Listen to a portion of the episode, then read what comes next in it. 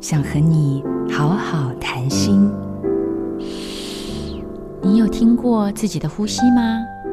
你在说话的时候，有觉得句子之间你的呼吸过于急促吗？找不到换气的时候，还是总没有讲几句话就开始喘了呢？很多人一生总是卖力的往前奔驰着，成就了很多事情，但却忘了基本的呼吸。有一位女企业家，说话的速度像机关枪扫射一样，只会往前，不会留给人喘息的余地。听她说话是一件很有压力的事情。在练习呼吸的过程中，她突然哭了出来。她意识到，无论她如何用力，都无法自然顺利地吸到气。但相对的，她却能够长时间的憋气，憋到三十秒、四十秒、三十岁、四十岁、五十岁。原来不会放松是他人生的写照。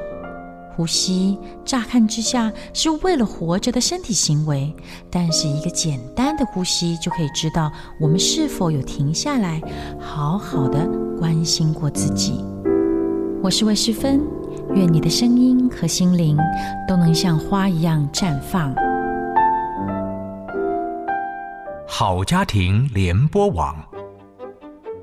中部地区古典音乐台 FM 九七点七，北部地区 Bravo FM 九一点三。